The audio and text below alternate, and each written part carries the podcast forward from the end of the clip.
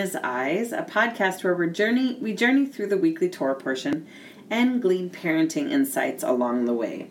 Personally, I've been on this parenting journey for the past 25 years, well, in truth, most of my life, and I'm just now on a quest to learn all I can about being the best parent I can be to my physical children, my own inner child, as well as my spiritual children, using God as the perfect template for parenting. It is my heart that my hindsight can become your insight. So let's learn together. This week we are working on Parshat Vayeshev, which is Genesis chapter 37, verse 1 through Genesis chapter 40, verse 23. We left Vayeshev last week with Jacob and his two wives, two concubines, one daughter, and 12 sons settling in the land of Canaan. Um, excuse me. So Vayeshev, I'm sorry, they settled in Bethel, which is in the land of Canaan. So Vayeshev begins with the Torah telling us that Jacob is settling in Canaan, and he the Torah also tells us that Jacob has a favorite child. Now, excuse me. You would think, I would think, that perhaps Jacob, having gone through all of that emotional turmoil with Esau would have probably tried to resist having a favorite child. That's just my hunch. Now, uh, I don't know why Jacob chooses to have a favorite child despite look at all the stuff he just went through because his mother favored him and his father favored his twin. So, I don't think that um, I don't think the Torah is trying to sell us on having a favorite child, just saying. God definitely does not have a favorite child. Go ahead and write that down in bold print, underline it, tattoo it on your forearm if you want. But God does not have a favorite child. I don't have a favorite child. God does not have a favorite child. It's rude to have a favorite child. It causes nothing but strife and jealousy.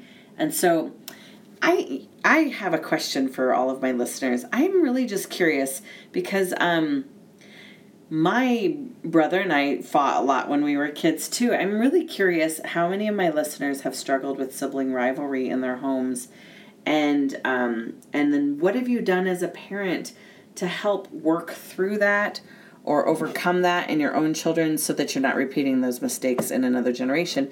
Now, I understand that you know, you can lead a horse to water, but you can't make it drink. So we can encourage our children to be friends. We can model respect. We can um, hold them accountable for being respectful to each other. But I don't think we can actually make them be friends. So I'm just curious. I would love to have a dialogue with other parents about this.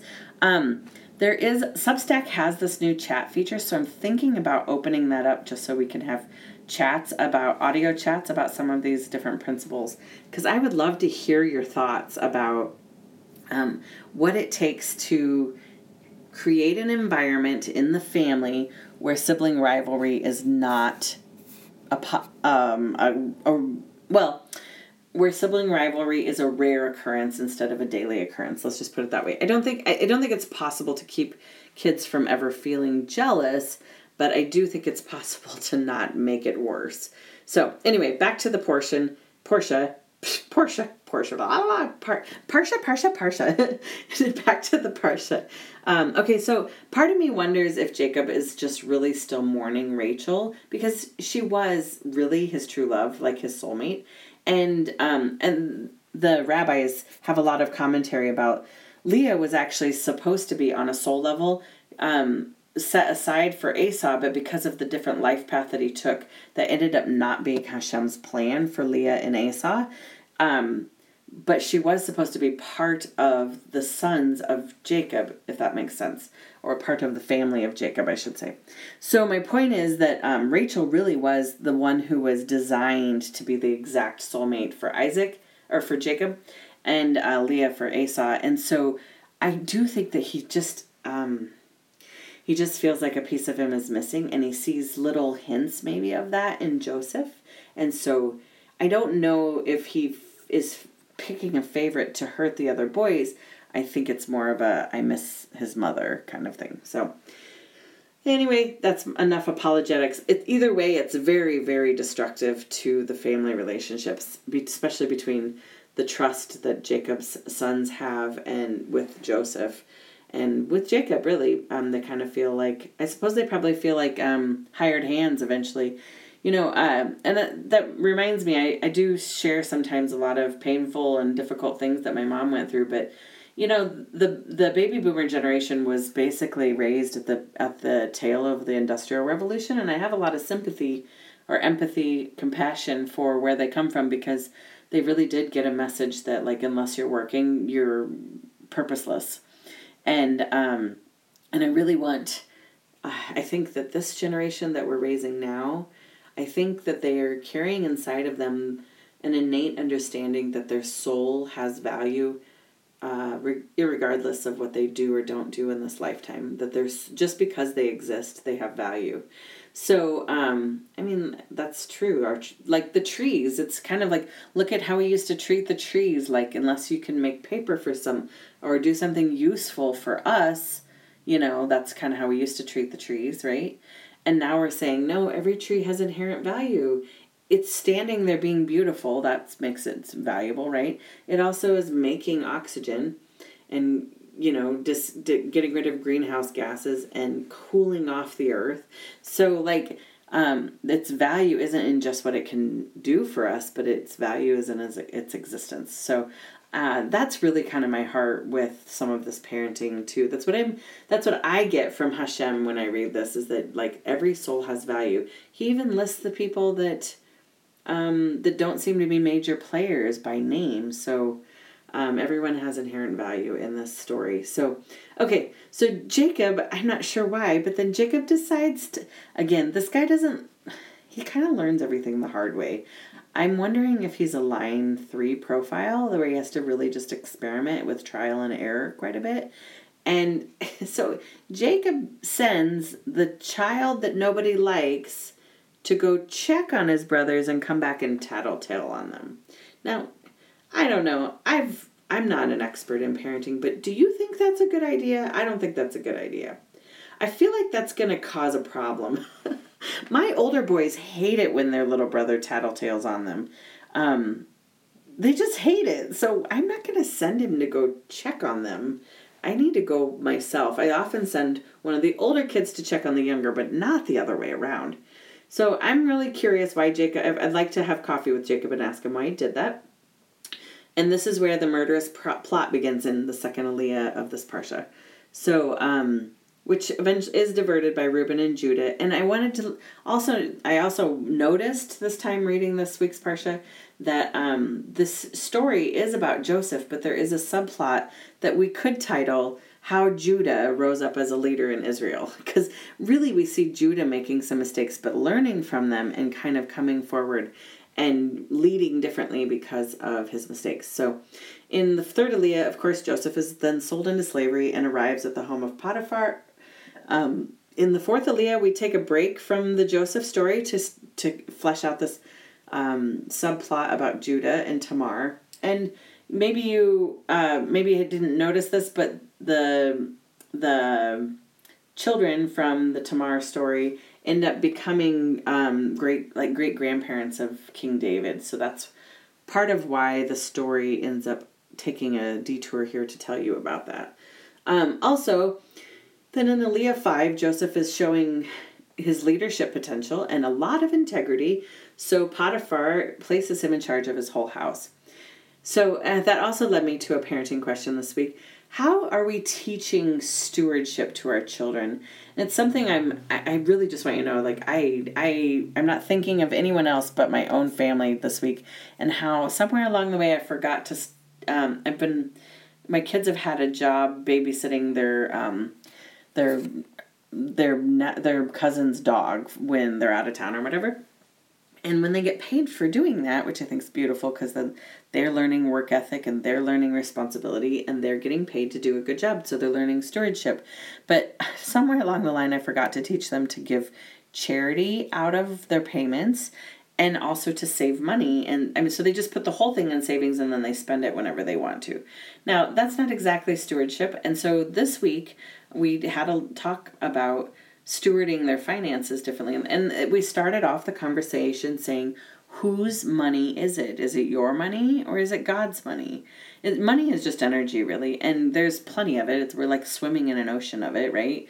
Some of us are holding on to more of it than others, but the right idea really is to have it flow in and out of our lives, and we can divert that money or that energy to things i mean to things that are to our, whatever our values are. Of course paying the electric bill and paying our mortgage but also um, causes that we believe in or acts of charity tzedakah where we could bless someone else who doesn't have who isn't holding as much of that energy in their possession as other people. So anyway what i the reason i'm bringing that up here is because we really see a contrast between Lavan a couple parsha ago saying, "Hey, all of the, everything you see is mine. All of these kids, all of these grandkids, my these daughters, my grandkids, all of these sheep, all of these goats, and the only reason you have anything is because I'm here."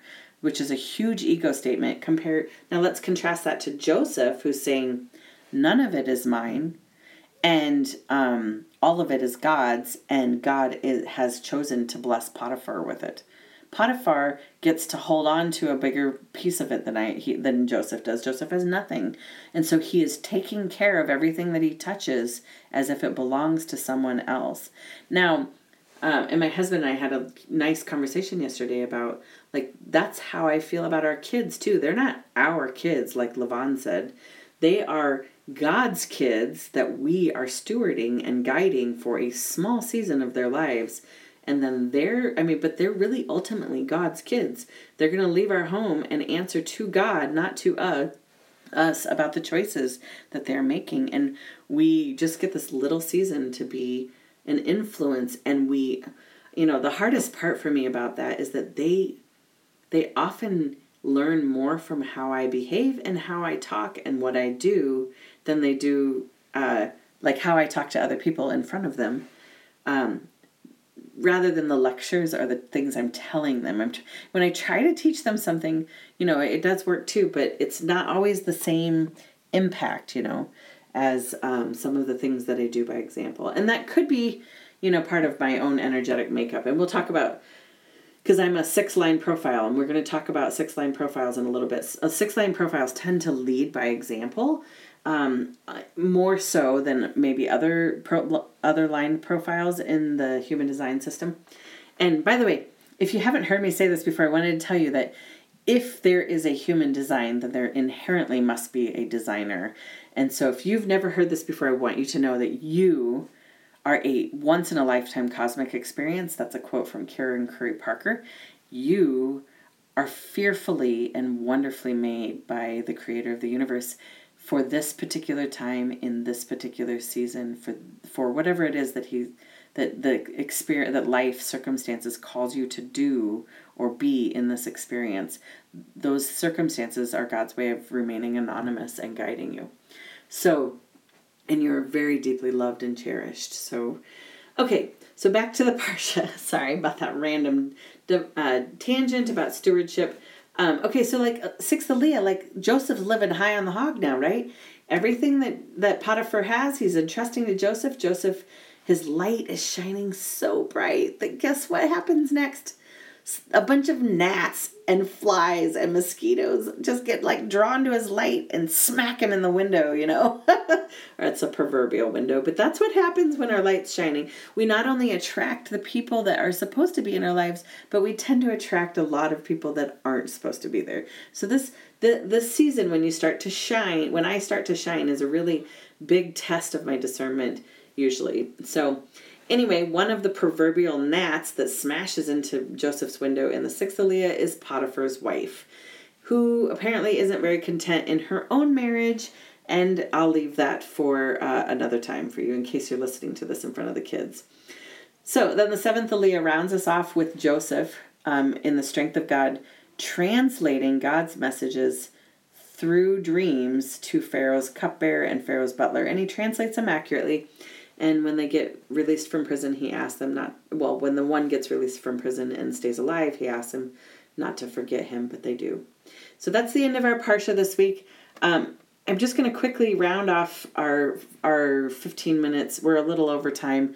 Uh, it's probably going to end up being like an 18 minute episode. Um, but if you will bear with me, if you would like to hear this, Joseph really does have three distinct seasons of his life. So he's got this first season, the trial and error phase, but then he kind of like grows up, and the second phase is where he's called like on the roof. That's what traditional human design calls it. Um, and then there's this third phase where he's called out to be the leader of Egypt, which we'll see in next week's Parsha. And he saves not only all of the Egyptians, but most of the region of Canaan as well from starvation, including his own family. So I can't really help but see these really strong themes of the six line profile in this week's story. I'm sorry, I might be over identifying with Joseph a little bit, but you probably know at least one person besides me with a six line profile. So they usually start out life with a season of trial and error, and then they like magically wake up one morning and just stop doing that. And um, the second season of their life, they like I said, is called their time on the roof. I don't like calling it on the roof because I don't know what you're supposed to do on the roof. I mean, people jump off roofs. I don't like being on the roof. I don't know what that means. It's very ambiguous. I don't get it. But what I like to compare it to is this chrysalis season of the life cycle of a butterfly, which, by the way, is my favorite animal of all time. My very first tattoo was of a butterfly at 18, and back then, I absolutely had no idea how meaningful and symbolic they would become to me. So, this chrysalis season of the six line profile feels really confusing and actually kind of constricting, I would think. At least that's how I experience it. Other six line profiles have told me it feels constricting. It feels like every time you try to fly, you like bump into some restriction that won't let you out, you know? So, but it is a time when we have to spend um, conscious time digesting, like really digesting all of the embodied experiences from the first season. The butterfly during this chrysalis literally dissolves its entire body, all of the stored wisdom and experience in their flesh, into a liquid and then grows wings out of them. Okay, that's pretty cool. And the third season of the life cycle of a butterfly, of course, is being able to fly above circumstances to get a higher vision and use that embodied wisdom of the first two seasons to lead by example. So, parenting children with a six line profile requires a lot of patience, a lot of patience, and a dash more of patience. But believe me, it does get better. So that's all I have to say. I'm right at 18 minutes. I just want to thank you for tuning in with me. Until next time. By the way, if you are not sure if your child or if you, in fact, are a six line profile, I would encourage you to go to the show notes and go, go ahead and download a free copy of your human design chart. And if you have any questions about that chart at all, please send me an email. I don't really like doing this group talk stuff. You know, I'm, I'm only doing this podcast so you can hear my voice and hear how passionately in love with all of creation I am, including you, and how um, I just I just want people to see the beauty of who they are and just be happy with themselves, you know, like this joy that comes from just being embodied in their own experience and knowing that God's got this, man. So anyway, I that's what I'm here for. Um, but my point in saying that is that I really do better with one-on-one conversations. So if you don't want to comment in the comment section of the Substack article or whatever. If you don't want to do the group chat thing, that's cool with me. You're always welcome to send me just an email and I will be happy to respond to you. Um, I do still have a, a, couple of openings for human design readings um, before the end of the year. They would make a great gift if you have an adult child that you'd like to get a reading with or a partner. Um, I do parenting chart. I do charts on children also, but I usually sit with the parent to discuss that. Um, but when when I do parenting charts, I do a two for one. So you get a buy one reading and get the child's chart. Well, you buy the child's reading and you get the, your chart read for free. So, um, or you can just get your own chart read. And um, again, it this is it's it sounds woo woo, but really it's just a love letter from the divine, and I would be honored to help translate that love letter into a language you can understand. So, and also I, uh, you know I am fascinated with it. So if you if nothing else you'll be entertaining me. So anyway, may the God of Abraham, Isaac and Jacob bless you with clear communication this week as well as health, peace and abundance. I hope that the flow of the energy, the the big ocean of of money energy flows into your life and back out into the places that align with your values. I hope that you have a consistent flow and that your needs are met and that the pe- needs of the people around you are met through you. I and I hope that you are blessed abundantly. Shalom.